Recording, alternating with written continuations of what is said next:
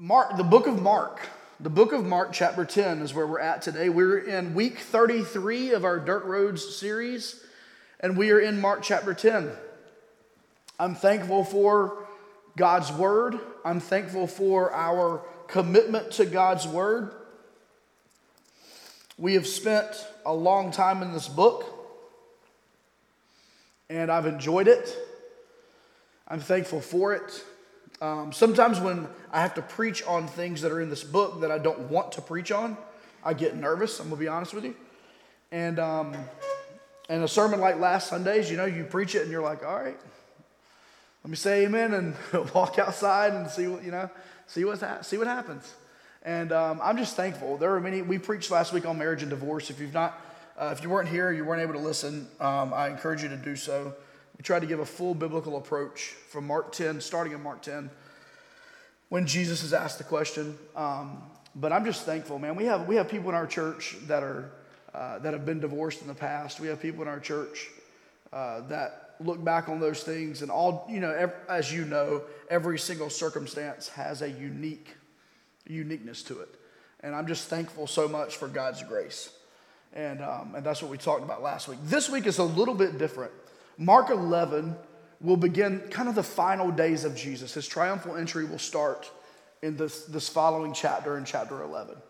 Um, and we'll, we'll, we'll speak on that next Sunday. But as Mark closes out chapter 10, he does so, I believe, by highlighting three themes, three elements of his life um, that we have already seen in this book. Hence, the reason why I'm not going to divide this last portion of Mark chapter 10 up into three different sermons because I feel like that we have discussed these three elements uh, already in the book of Mark. I do want us today to drive home these characteristics and truths of Jesus. We're calling today's sermon simply Profile of the Savior. And the book of Mark highlights a lot of acts, a lot of, um, a lot of things that took place in his life, a lot of miracles that he performed. There's a lot of things that have gone on in the book of Mark. But may we not miss the, the person. The book of Mark was highlighting Jesus as the, the servant king, as the one who came to serve, the one who came to humble himself. And I think about that. I don't know what Jesus means to you. I don't know how much He's changed your life. Uh, I'm not, I don't know what, what you were and what you are. I know some of your stories, I don't know all of them. But I do know this if you are a believer in Jesus and you have a true salvation experience in Him, then Jesus has changed your life. I heard just this past week a man say, takes just enough grace, as just as, as much grace, to save you out of a life of sin as it does to save you and prevent you from a life of sin. Aaron mentioned, and Julia both being raised in Christian homes. Don't we may, may we never tell our children, you know, hey, you just don't have a story like that recovering addict has. You don't have a story like that person that went out and, and made all these mistakes has. And certainly we don't. And guess what? It's by God's grace. It's by God's grace. It's because of Jesus this morning.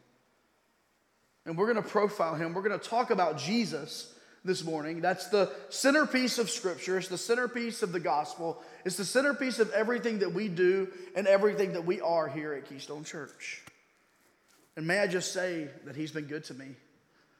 He's been good to my family. Um, he's been good to my kids. Um, and I'm thankful this morning. I wish that we had time today to let you tell how good God's been in your life. Our Thanksgiving service, which we'll mention at the end today, is going to be a time where you you can tell us and testify about what God means to you and what Jesus has done in your life. And may I say, may we be quick to do those things. When those opportunities arise, may we be quick to testify of how good Jesus is. Can we do this? Can we pray together? And then I do want to dive into this somewhat of a longer portion of scripture today, but that's okay. Let's pray.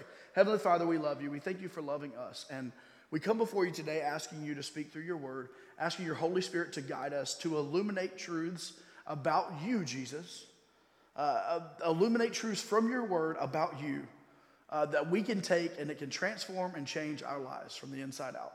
It's in Jesus' name we pray. Amen. I want us to see, first of all, this morning in Mark chapter 10, beginning in verse 35, I want us to see the servant Savior. The servant Savior. Now, we alluded to this text a few weeks back, and so I'm not gonna, I'm not gonna spend all of our sermon here, even though it would be very easy to spend all of our sermon here today. But let's look at Mark chapter 10, verse 35. If you have your Bibles, great. If not, we have our verses on the screen. Verse 35 says, Then James and John, the sons of Zebedee, came to him, saying, Teacher, we want you to do for us whatever we ask. Now, by the way, if you're a parent, if you ever have a kid come up to you and say, Can I ask you a question and you promise me you'll do it? Get out of that situation. Whatever that is, that is not a good situation, right? But as a parent, how many of us, and I, I'm guilty of this, how many of us have said, Hey, listen, I'm to ask you to do something. Now, will you promise me that you're to obey before I tell you what it is? You know, we've put our kids in that situation before. But here the disciples put Jesus into this, this situation. Obviously, Jesus, being 100% God and all knowing, understands what's about to take place. But, teacher, we want you to do for us whatever we ask. Jesus, we're about to ask you a question, and we want you to do whatever we ask. Verse 36 And Jesus said to them, What do you want me to do for you? And they, James and John, say, Grant us that we may sit, one on your right hand and the other on your left, in your glory. But Jesus said to them, You do not know what you ask. You are, are you able to drink the cup that I drink and be baptized with the baptism that I am baptized with? And they said, We are able.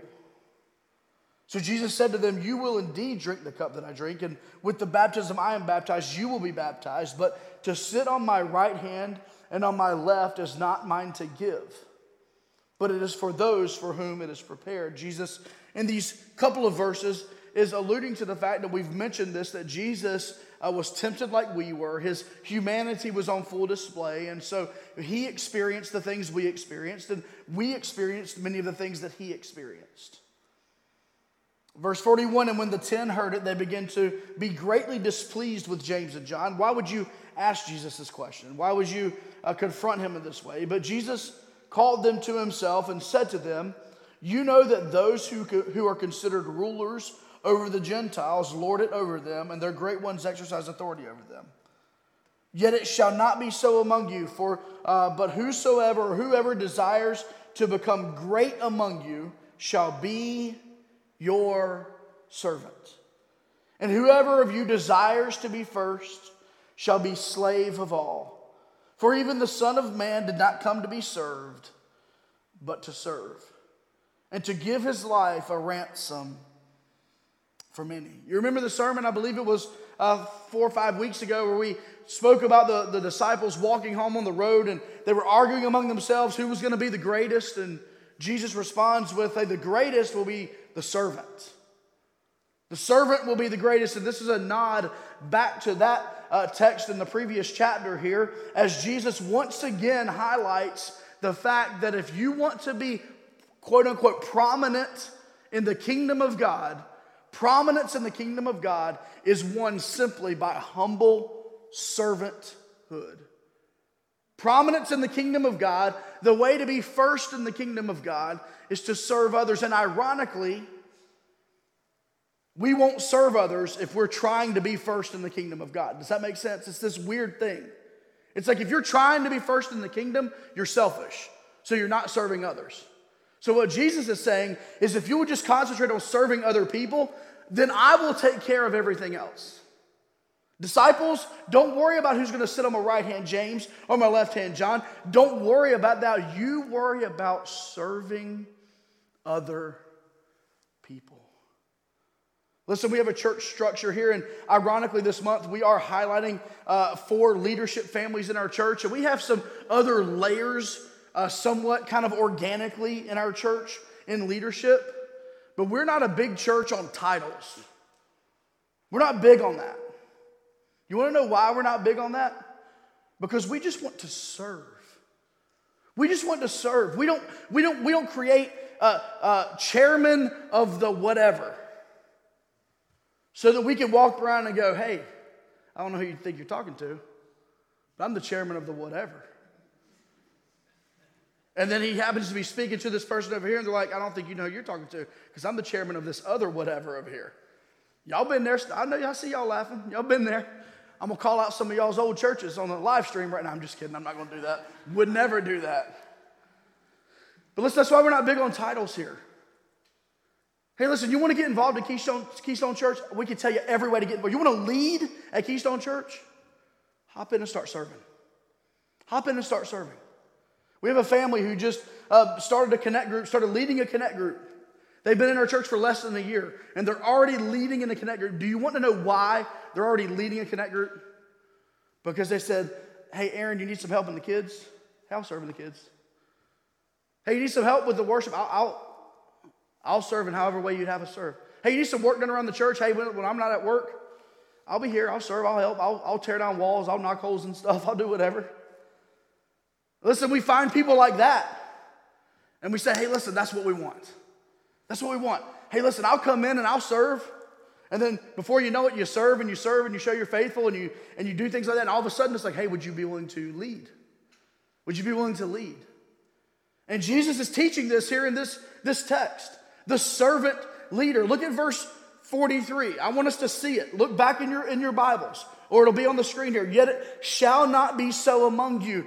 Whoever desires to become great among you shall be your servant. Whoever of you desires to be first shall be slave of all, because the Son of Man, Jesus, is saying, He did not come to be served, but to serve and to give His life a ransom for many. Philippians chapter 2 and verse 7 Jesus made Himself of no reputation, taking the form of a bondservant and coming in the likeness of man.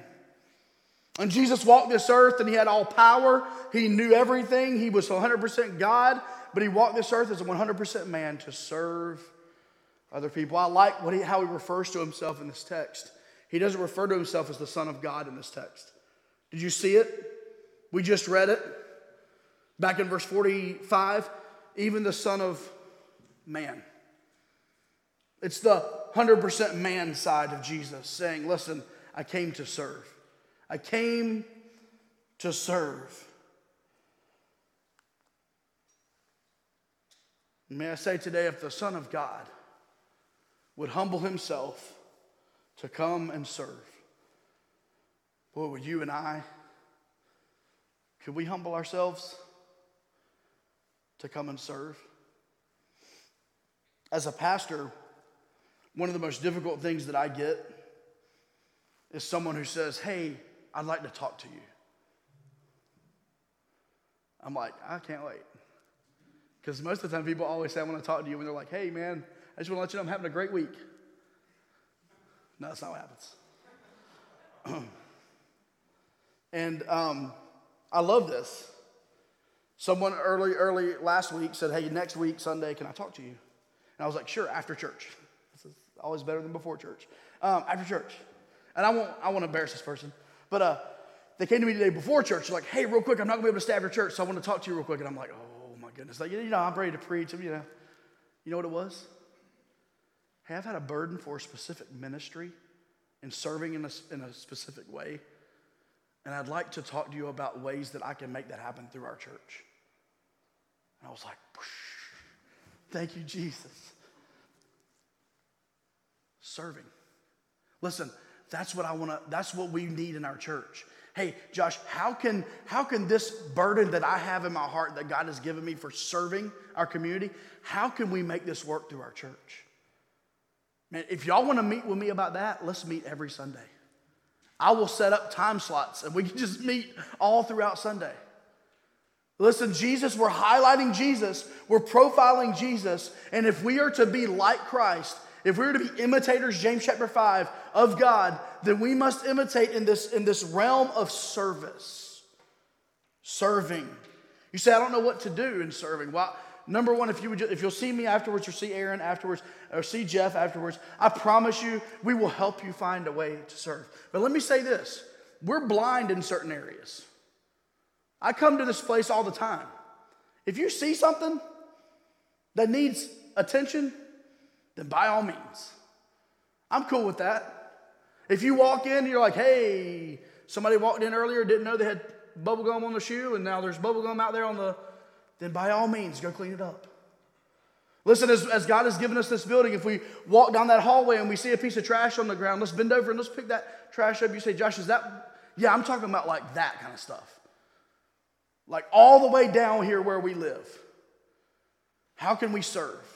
We walk outside and we see a family, and I, I, love this. We, we had our, our anniversary service two weeks ago, and we had some, uh, some, some protesters out there. Uh, they weren't protesting us per se, but they were making their way around the park, and they passed by with their loudspeakers, and I still have no idea really what that was all about. Uh, but you know what I loved? I went over there to kind of talk to them, and as I was going over there to talk to them, we had some of our people show up with boxes of food to give to them. And so I'm like, as you move on down the street, Here's some food for you to eat. But just serving people, here's an opportunity. Can we serve them? Jesus, the, the serving, the servant Savior this morning, the profile of Jesus. But secondly, I want us to see, and I, I put both words here the healing, restoring Savior. You see, Mark, as he does, because Peter is dictating many of these things to Mark, and Peter is a very much, let me tell you this story, and then let me tell you this story, and let me tell you this story. He moves directly into verse 46 in chapter 10. Now they came to Jericho. And as he went out of Jericho with his disciples and a great multitude, blind Bartimaeus, the son of Timaeus, sat by the road begging. And when he heard that it was Jesus of Nazareth, he began to cry out and say, Jesus, son of David, he was the son of man in verse 45. Bartimaeus here cries out, Son of David, have mercy on me. And many warned him to be quiet. But he cried out all the more, Son of David, louder, have mercy on me. So Jesus stood still and commanded him to be called. Then they called the blind man, saying to him, be of good cheer, rise. He's calling you. There was a lot of people around. Jesus was on his way somewhere. He was going, leaving the city of Jericho. And he hears this man and he stops. This man, verse 50, he threw aside his garment and he rose and he came to Jesus. So Jesus answered and said to him, What do you want me to do for you? Man, if Jesus ever asked me that question, what an awesome question. Especially to a blind man who sat who sat begging on the side of the road. Hey, what do you want me to do for you? The blind man said to him, Rabbi, that I might may receive my sight. Then Jesus said to him, Go your way, your faith has made you well. And immediately he received his sight and followed Jesus on the road. There's a lot there. As I told you, I could have very easily preach these three points that I'm going to give you today as three standalone messages. So forgive me today if I don't dig like super, super deep in each one of these texts. But I do want to finish the book of Mark at some point in time, okay? He's healed. He immediately follows Jesus. I love it. He had sat blind, now he walks with Jesus with his sight. Because I like to shorten names, I'll refer to this guy as Bart. It's Bartimaeus. Bart's good for me. Bart uses the phrase, not son of man, but Bart uses the phrase, son of David. Son of David. And primarily, this title, son of David, refers back to the genealogy of Christ, that he came through the lineage of David. By the way, that's the same David, the Bathsheba David. Okay, that's not the perfect, that's not perfect David. There is no such thing as perfect David. He, he's referring back to the physical genealogy. It's a, it's a title of, it's pointing back to the promised Messiah of the Old Testament That you, Jesus, are the fulfillment of what we heard about all the way back from the days of David and the days of Saul and the days of Solomon. It's referring back to his messianic title. People would refer to Jesus as the son of David when they meant that he was that long awaited deliverer. He was the promised one, the fulfillment of the Old Testament. Calling him the son of David here, Bart is expressing his faith that Jesus was the promised Messiah. And may I say this, folks? I want to put it in context in 2021. Many, many, not all, many, many of, of national Jews have not come to that realization. That Jesus was the son of David. You do understand that. That the separation between biblical Christianity and Judaism of today is that the Jews are still awaiting their Messiah. And this was a big deal. Maybe we not just overlook this. Bartimaeus declares him to be the promised Messiah. And it is what is separating currently those that practice the Judaism as a faith. It is what's separating them from having a relationship with their Creator God is that they will not acknowledge Jesus as the Messiah, as the promised one. And so this is important as he acknowledges him, the promised Messiah. He believed in the promised Messiah for healing. And Jesus healed and restored his sight. And may I say this as I apply this to our lives? The first application this morning is if we're going to follow Jesus, we must be willing to be a servant. The second application this morning is that if we're going to follow Jesus, he wants to heal and he wants to restore if we just believe. Man, that's been an awesome theme in Mark, hasn't it? Jesus wants to heal, he wants to restore, he wants to bring whole everything in your life if we will believe. What is the statement that we've made over and over again? Jesus wants to do incredible things through simple acts of faith. And here's another one. What was Bartimaeus' act of faith? Son of David. No response. Son of David. That was his act of faith. He was the man at Hillendale Road in 85 who has the sign. He's the man at Guest Road at the bottom there of the hill with the sign, right? I mean, he's begging. And his simple act of faith was declaring Jesus to be the promised Messiah and crying out for healing and deliverance. And may I say this morning that we serve a God who wants to heal and deliver. And it might not be that you're blind and you ask God to, to give you your sight back and your sight comes back immediately. That might not be the way that He heals you. It may not be that your healing this morning is something physical that, that turns uh, beautiful immediately. He can do that. I believe He does do that. But that, that might not be your healing. Your healing this morning may be a broken heart. Your healing this morning may be a mended relationship in need. Your healing this morning may be something very spiritual. It may be something very emotional. It may be something mental this morning. He wants to heal those who will simply reach out in faith. The portrait of our Savior is that He's a servant.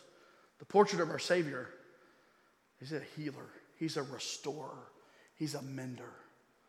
There's nothing broken that he cannot put back together. And I want us to see, thirdly, we've seen the servant Savior, we've seen the healing and restoring Savior. We're actually going to back up. I wanted this to be my third point today. Mark chapter 10 verse 32. I want us to see the risen Savior the risen Savior. And I, I put this at the end for a reason. Mark chapter 10, and look back in verse 32. Now, they were on the road going up to Jerusalem, and Jesus was going before them, and they were amazed. And as they followed, they were afraid. Then he took the 12 aside again. He's done this before. And he began to tell them the things that would happen to him, as he had done before. Verse 33 Behold, We are going up to Jerusalem, and the Son of Man, he refers to himself again as in his humanity, the Son of Man, will be betrayed to the chief priests and to the scribes. And they will condemn him to death and deliver him to the Gentiles. And they will mock him and they will scourge him. They will spit on him and kill him. And the third day, he will rise again. Jesus, as he had done before, again predicts his death, his beating, his death, his resurrection. We obviously know the significance of the resurrection. It's a part of the, the core elements of the gospel the death, the burial, and the resurrection of Christ. 1 Corinthians tells us that very plainly and clearly that it is an element of the gospel this morning. We also know, as far as history is concerned, that it is the most incredible happening in history. A man dying for three days and rising again on his own power. Maybe the only thing that could even be in the realm of possibility is a little baby being born to a virgin. Just so happens to be the same guy, Jesus. The most incredible happening in human history, in my opinion, is the resurrection of Christ.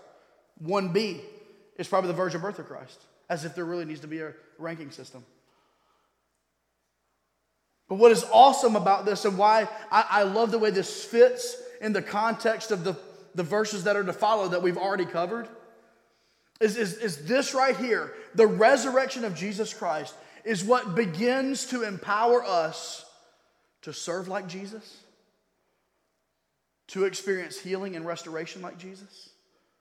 Listen, he died and was buried, but he rose again. The death and the, and the burial of Christ uh, pictures us in our flesh and us in our sin and us in our death and us in our hell. That was all buried, that was all put away. But He didn't just come to take those away from us, He rose again to show us how to live life abundant to the full. He rose so that we could live like Jesus. Jesus rose so that we had a pattern of living a resurrected life. And that resurrected life doesn't look like walking around and waving to people. It doesn't look like seeing how much we can get on ourselves. No, the resurrected life looks like serving people. It looks like healing the broken. It looks like being there to be a part of those miracles where people are restored to their Creator or restored to uh, personal relationships or whatever it may be. Living like Jesus begins with the resurrection, the risen Christ this morning. You see, I serve a risen Savior. He's in the world today. I'm not going to sing, it's not even one of my favorite hymns. But I serve a risen Savior. If I served a Savior this morning that I could take you to his tomb and we could put flowers there on the anniversary of his, of his death, folks, I'm, I've got no Got no interest in that. Today we serve a Savior. You, we can be taken to his grave, and his grave is just a bunch of stones. We can walk in and we can see the place where he, he laid. And I don't know what your struggle is this morning. I don't know what you are dealing with in your life this morning. But I can say this trying to be the healer yourself ain't going to work. Trying to be the servant yourself, man, you're going to get burnt out. But resting in and living in and abiding in the resurrected power of Jesus in your life, giving you abundant life to live to the full, the resurrection power that raised Jesus from the dead, living in and through your life this morning, then yes, you can go serve. You can serve in the power of the Holy Spirit. Yes, you can experience restoration and healing, and you can even help bring that to other people. Yes, you can. Not in your own power, but in the power of the Holy Spirit. Because he rose from the dead. That resurrection power that brought Jesus back to life is the same power that lives inside of you and lives inside of me. It's the reason why Jesus, in his physical body, could say in the book of John that after I leave this earth, you're going to do even greater things than he did because of the Holy Spirit and the power of the resurrection. So now we can begin to serve. We can begin to, to restore. We can begin to live this life abundant in this world that's so dark and so lost. And no, it's not in our power. It's not in how much we can do. It's not how much we can pull ourselves up by the bootstraps. No, it's by the resurrection power of Jesus. You know what he did? He left this earth. Acts chapter 1 tells us. He resurrected. He saw a few people for a couple months. And he resurrected, and what did he leave us? His spirit. Acts chapter 1, verse 8. He left, his, he left us his spirit. And this morning we live either walking by our flesh or we live walking by the Spirit of Jesus. And I say, as we profile Jesus, as we look at our Savior, may our statement be not by might, not by power, but by the Spirit. The resurrected power of Jesus It's the Holy Spirit. I want our church to be a church full of people who want to live like Jesus, people who live in the resurrection power of Jesus. And I believe that'll be a church that looks like, hey, how can we serve? Hey, listen, there's, there's, a, there's something broken and over here in this situation. Man, how can we, how can we restore that? How can we heal that? Hey, there's, there's a need over here. There's, a, there's something that's just broken over here. Man, I want to restore it. May we be a church full of people, not doing that in our own might, not doing that in our own power, but because of the resurrection of Jesus and the abundant life he gives in his spirit. May we live like Jesus. Heavenly Father. Thanks for listening today. If you're listening for the first time, we would love to hear from you. Maybe you have a question about the gospel of Jesus. If so, we'd like you to send us an email at hello at keystonerdu.church. If you're a regular listener to our podcast and you would like to donate to the media and outreach ministries at Keystone, your gift would allow us to do more in an effective way to get the gospel out. Thank you for partnering with us in ministry in Durham and around the world.